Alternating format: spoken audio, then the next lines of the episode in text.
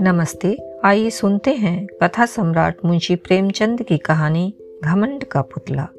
शाम हो गई थी। मैं सरयू नदी के किनारे अपने कैंप में बैठा हुआ नदी के मज़े ले रहा था कि मेरे फुटबॉल ने दबे पाँव पास आकर मुझे सलाम किया कि जैसे वह मुझे कुछ कहना चाहता है। फुटबॉल के नाम से जिस प्राणी का ज़िक्र किया गया, वह मेरा अर्दली था। उसे सिर्फ़ एक नज़र देखने से यकीन हो जाता था कि यह नाम उसके लिए पूरी तरह से उचित है। वह सिर से पैर तक आदमी की शक्ल में एक गेंद था। लंबाई चौड़ाई बराबर, उसका भारी भरकम पेट, जिसने उस दायरे के बनाने में खास हिस्सा लिया था, एक लंबे कमरबंद में लिपटा रहता था। शायद इसलिए कि वह इंतहा से आगे न बढ़ जाए। जिस वक्त वह तेज़ी से चलता था, बल्कि यूँ कहिए कि लुढ़कता था तो साफ़ मालूम होता था कि कोई फुटबॉल ठोकर खाकर लुढ़कता चला आता है। मैंने उसकी तरफ़ देखकर पूछा, क्या कहते हो?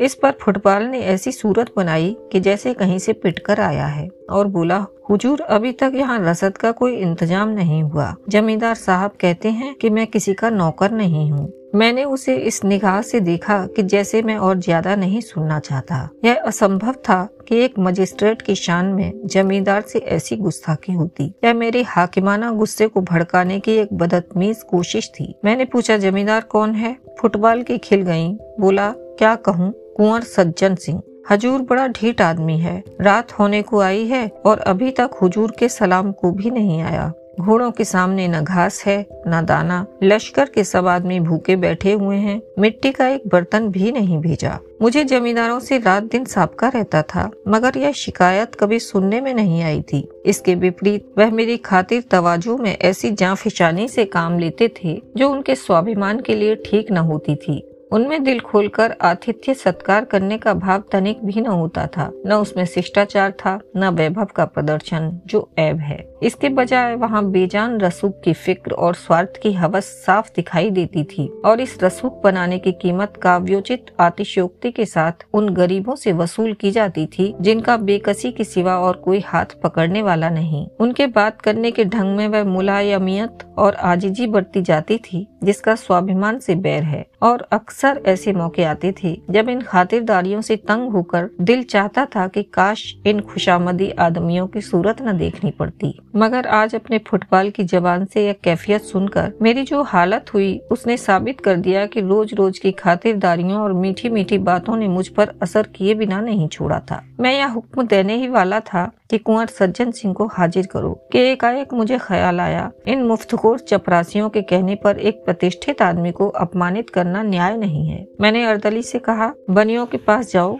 नकद दाम देकर चीज़ें लाओ और याद रखो कि मेरे पास कोई शिकायत न आई अर्दली दिल में मुझे कोसता हुआ चला गया। मगर मेरे आश्चर्य की कोई सीमा न रही, जब वहाँ एक हफ़्ते तक रहने पर भी कुंवर साहब से मेरी भेंट न हुई। अपने आदमियों और लश्कर वालों की जबान से कुंवर साहब की ढिटाई घमंड और हेकड़ी की कहानियाँ रोज सुना करता और मेरे दुनिया देखते हुए पेशकार ने ऐसे अतिथि सत्कार शून्य गाँव में पड़ाव डालने के लिए मुझे कई बार इशारों से समझाने बुझाने की कोशिश की। गालिबन मैं पहला आदमी था जिससे यह भूल हुई थी और अगर मैंने ज़िले के नक्शे के बदले लश्कर वालों से अपने दौरे का प्रोग्राम बनाने में मदद ली होती तो शायद इस अप्रिय अनुभव की नौबत न आती।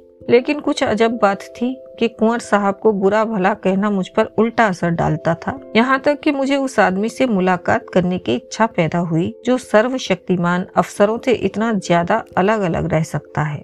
सुबह का वक्त था, मैं गढ़ी में गया। नीचे सरयू नदी लहरें मार रही थी। उस पार साखू का जंगल था। मीलों तक बादामी रेत उन पर खरबूजे और तरबूज की क्यारियाँ थीं पीले पीले फूलों से लहराती हुई। बगुलों और मुर्गाबियों के गोल के गोल बैठे हुए थे। सूर्य देवता ने जंगलों से सिर निकाला, लहरें जगमगाई, पानी में तारे निकले। बड़ा सुहाना, आत्मिक उल्लास देने वाला दृश्य था। मैंने खबर करवाई और कुंवर साहब के दीवान खाने में दाखिल हुआ। लंबा चौड़ा कमरा था, फर्श बिछा हुआ था। सामने मसनद पर एक बहुत लंबा तड़ंगा आदमी बैठा था। सर के बाल मुड़े हुए गले में रुद्राक्ष की माला, लाल लाल आँखें, ऊँचा माथा, पुरुषोचित अभिमान की इससे अच्छी तस्वीर नहीं हो सकती। चेहरे से रोबदाब बरसता था। कुंवर साहब ने मेरे सलाम को इस अंदाज से लिया कि जैसे वह इसके आदि हैं। मसनद से उठकर उन्होंने बहुत बड़प्पन के ढंग से मेरी अगवानी की, खैरियत पूछी और इस तकलीफ़ के लिए मेरा शुक्रिया अदा करने के बाद इतर और पान से मेरी तवाजो की। अब वह मुझे अपनी उस गढ़ी की सैर कराने चले, जिसने किसी जमाने में ज़रूर आसफ उद्दौला को जिच किया होगा, मगर इस वक्त बहुत टूटी फूटी हालत में थी। यहाँ के एक एक रोड़े पर कुंवर साहब को नाच था। उनके खानदानी बड़प्पन और रौब ताब का ज़िक्र उनकी ज़ुबान से सुनकर विश्वास न करना असंभव था। उनका बयान करने का ढंग यकीन को मज़बूत करता था और वे उन कहानियों के सिर्फ़ पासबान ही न थे, बल्कि वह उनके ईमान का हिस्सा थीं। और जहाँ तक उनकी शक्ति में था, उन्होंने अपनी आन निभाने में कभी कसर नहीं की।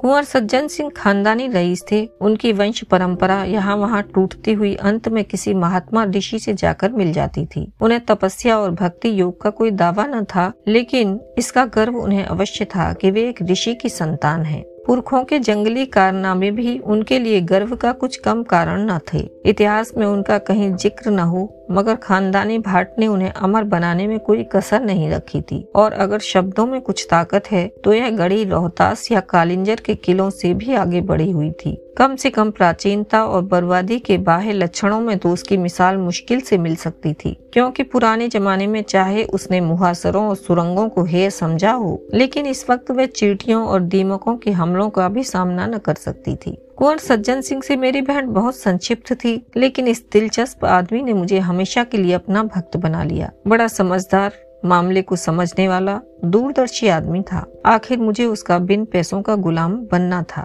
बरसात में सरयू नदी ज़ोर शोर से चढ़ी कि हज़ारों गाँव बर्बाद हो गए। बड़े बड़े तनावर दरख्त तिनकों की तरह बहते चले जाते थे। चारपाइयों पर सोते हुए बच्चे और औरतें, खूंटे पर बधे हुए गाय और बैल उसकी गरजती हुई लहरों में समा गए। खेतों में नाव चलती थी। शहर में उड़ती हुई खबरें पहुँची। सहायता के प्रस्ताव पास हुए। सैकड़ों ने सहानुभूति और शोक के अर्जेंट तार ज़िले के बड़े साहब की सेवा में भेजे। टाउन हॉल में कौमी हमदर्दी की पुरजोर सदाएँ उठी और उस हंगामे में बाढ़ पीड़ितों की दर्द भरी पुकारें दब गईं। सरकार के कानों में फरियाद पहुँची। एक जाँच कमीशन तैयार किया गया। जमींदारों को हुक्म हुआ कि वे कमीशन के सामने अपने नुकसानों को विस्तार से बताएँ और उसके सबूत दें। शिवरामपुर के महाराज साहब को इस कमीशन का सभापति बनाया गया।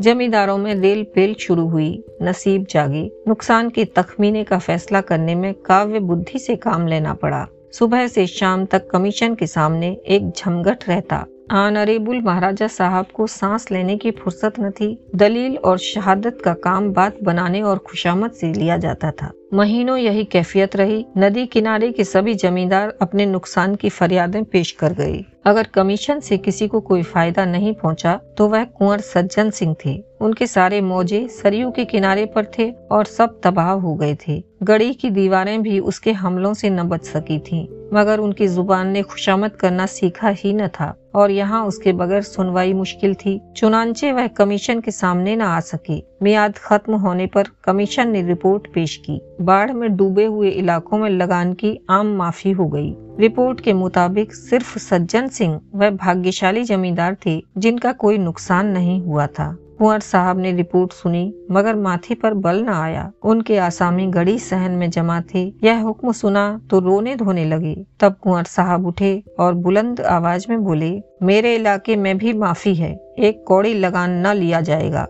मैंने यह वाक्य सुना और खुद ब खुद मेरी आँखों से आँसू टपक पड़े। बेशक यह वह आदमी है जो हुकूमत और अख्तियार के तूफ़ान में जड़ से उखड़ जाएगा, मगर झुकेगा नहीं। वह दिन भी याद रहेगा जब अयोध्या में हमारे ऊपर जादू सा करने वाले कवि शंकर का राष्ट्र की ओर से बधाई देने के लिए शानदार जलसा हुआ। हमारा गौरव, हमारा जोशीला शंकर यूरोप और अमेरिका पर अपने काव्य का जादू करके वापस आया था। अपने कमालों पर घमंड करने वाले यूरोप ने उसकी पूजा की थी। उसकी भावनाओं ने ब्राउनिंग और शैली के प्रेमियों को भी अपनी वफा का पाबंद न रहने दिया। उसके जीवन सुधा से यूरोप के प्यासे जी उठे। सारे सभ्य संसार ने उसकी कल्पना की उड़ान के आगे सिर झुका दिया। उसने भारत को यूरोप की निगाहों में अगर ज़्यादा नहीं तो यूनान और रोम के पहलू में बिठा दिया था। जब तक वह यूरोप में रहा, दैनिक अखबारों के पन्ने उसकी चर्चा से भरे रहते थे। यूनिवर्सिटी और विद्वानों की सभाओं ने उस पर उपाधियों की मूसलाधार वर्षा कर दी थी। सम्मान का वह पदक जो यूरोप वालों का प्यारा सपना और ज़िंदा आरज़ू है, वह पदक हमारे प्यारे ज़िंदा दिल शंकर के सीने पर शोभा दे रहा था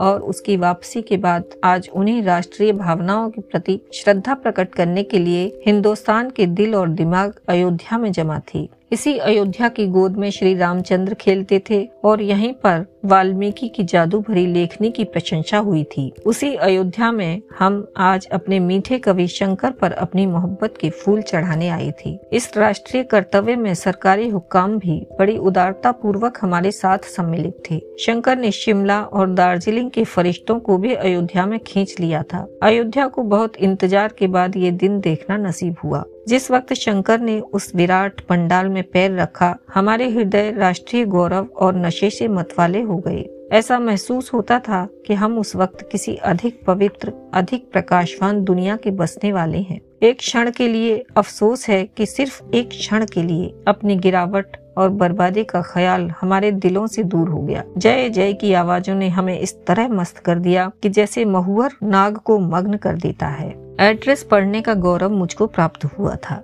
सारे पंडाल में खामोशी छाई हुई थी। जिस वक्त मेरी जबान से यह शब्द निकले ए राष्ट्र के नेता ए हमारे आत्मिक गुरु, हम सच्ची मोहब्बत से तुम्हें बधाई देते हैं और सच्ची श्रद्धा से तुम्हारे पैरों में सिर झुकाते हैं। यकायक मेरी निगाह उठी और मैंने एक रष्ट पुष्ट हैकल आदमी को ताल्लुकेदारों की कतार से उठकर बाहर जाते देखा। यह कुंवर सज्जन सिंह थे। मुझे कुंवर साहब की यह बेमौका हरकत, जिसे अशिष्टता समझने में कोई बाधा नहीं है, बुरी मालूम हुई। हज़ारों आँखें उनकी तरफ़ हैरत से उठी। जलसे के खत्म होते ही मैंने पहला काम जो किया, वह कुंवर साहब से इस चीज़ के बारे में जवाब तलब करना था। मैंने पूछा, क्यों साहब, आपके पास इस बेमौका हरकत का क्या जवाब है? सज्जन ने गंभीरता से जवाब दिया, आप सुनना चाहें तो जवाब दूँ। शौक से फरमाइए।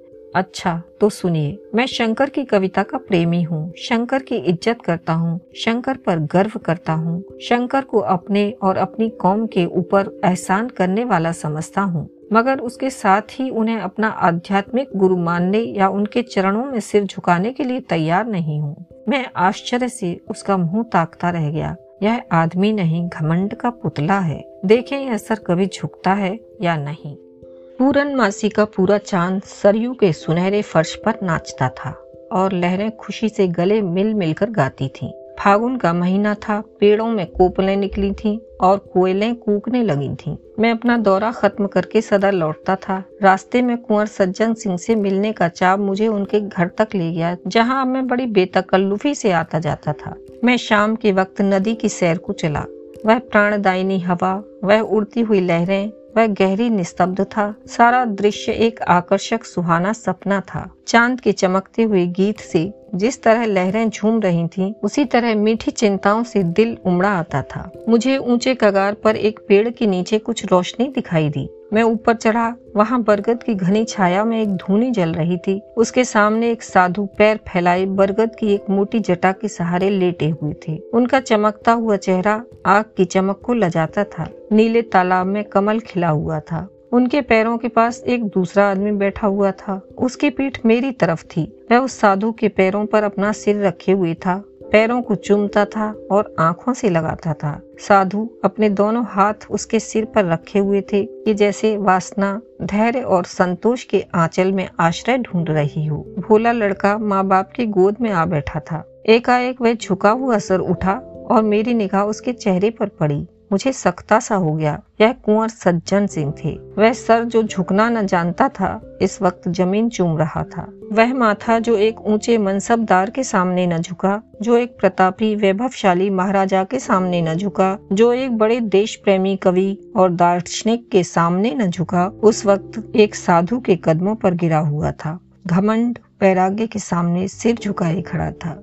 मेरे दिल में इस दृश्य से भक्ति का एक आवेग पैदा हुआ। आँखों के सामने से एक पर्दा सा हटा और कुंवर सज्जन सिंह का आत्मिक स्तर दिखाई दिया। मैं कुंवर साहब की तरफ़ चला। उन्होंने मेरा हाथ पकड़कर अपने पास बिठाना चाहा, लेकिन मैं उनके पैरों से लिपट गया और बोला मेरे दोस्त मैं आज तक तुम्हारी आत्मा के बड़प्पन से बिल्कुल बेखबर था। आज तुमने मेरे हृदय पर उसको अंकित कर दिया कि वैभव और प्रताप, कमाल और शोहरत, ये सब घटिया चीज़ें हैं, भौतिक चीज़ें हैं। वासनाओं में लिपटे हुए लोग इस योग्य नहीं कि हम उनके सामने भक्ति से सिर झुकाएँ। वैराग्य और परमात्मा से दिल लगाना ही वे महान गुण हैं, जिनकी ड्योढ़ी पर बड़े बड़े वैभवशाली और प्रतापी लोगों के सिर भी झुक जाते हैं। यही वह ताकत है जो वैभव और प्रताप को अपने पैरों पर गिरा सकती है। ए तपस्या के एकांत में बैठने वाली आत्माओं, तुम धन्य हो कि घमंड के पुतले भी तुम्हारे पैरों की धूल को माथे पर चढ़ाते हैं। कुंवर सज्जन सिंह ने मुझे छाती से लगाकर कहा, मिस्टर वागले, आज आपने मुझे सच्चे गर्व का रूप दिखा दिया और मैं कह सकता हूँ कि सच्चा गर्व प्रार्थना से कम नहीं। विश्वास मानिए, मुझे इस वक्त ऐसा मालूम होता है कि गर्व में भी आत्मिकता को पाया जा सकता है। आज मेरे सिर में गर्व का जो नशा है, वह कभी नहीं था। अभी आप सुन रहे थे प्रेमचंद की लिखी कहानी, घमंड का पुतला। आशा है आपको यह कहानी पसंद आई होगी। आप स्पॉटिफाई गूगल पॉडकास्ट या जिस किसी भी प्लेटफॉर्म पर हमें सुन रहे हैं, कृपया वहाँ फॉलो करें और इसे अपने साथियों के साथ शेयर करें। धन्यवाद।